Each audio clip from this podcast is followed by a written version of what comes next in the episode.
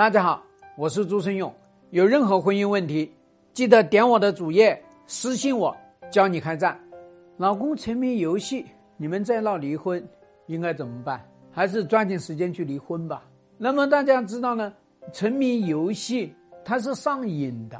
然后呢，最重要的事情是，沉迷游戏他的心理发生了变化。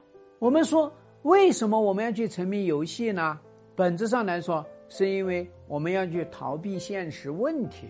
很多人说：“哎呀，游戏呢是来放松一下自己，让自己轻松一下。”不，除非你是游戏制作人，所有的人玩游戏都是浪费自己的生命啊！参加游戏竞技，然后呢，最后获得荣耀、获得财富，这种人少之又少。大量的人只要一玩游戏，他人生就崩溃了。游戏它就是在满足。人性的懒惰，满足人性的贪婪，满足人性的不动脑子。所以呢，我们为什么会遇到困难呢？因为那个困难要动脑子去解决问题。现实很残酷，你想要推进现实的财富，你就必须要不断的修炼自己，不断的自律，不断的去克服自己的一些短板。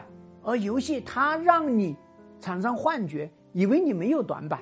而且最重要的事情是，游戏它可以不断的来重新开始，game over。那么一个男人他去沉迷游戏，说明他在现实的竞争当中他失败了，他承受不了这种压力，所以他只能退缩回来。一开始可能是消遣一下，放空一下，结果他发现呢，还是游戏里面获得的满足感更强。所以，他人性的脆弱，他人性的贪婪，就被这个游戏拉进去了。那你要把他从游戏里面拉出来，何其难呐！未成年人搞不定，成年人也搞不定。所以大家要知道呢，一旦你的老公进入到了游戏里面去，他人性的丑陋、人性的贪婪，全部都在游戏里面去满足。任何人去拉他，他都会进行强烈的对抗。所以你会发现呢。沉迷于游戏的人，工作做不好了。那么他有心去关注老婆吗？关注孩子吗？没有了。说的难听点，他所有的高潮都在游戏里面完成了。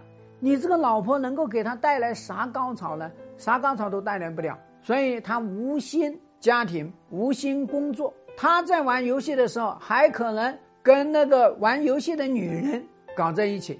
那他们两个人真的是心心相印，那他们两个人呢就可以共同沉沦，不就是这样子的吗？你自己仔细去看一看，网络上面多少人因为玩游戏最后犯罪的，多得很呐。一个人要能够跟游戏共荣，跟游戏共存，能够控制好游戏，他一定是一个极端自律的人，要么他就是靠游戏创富的人。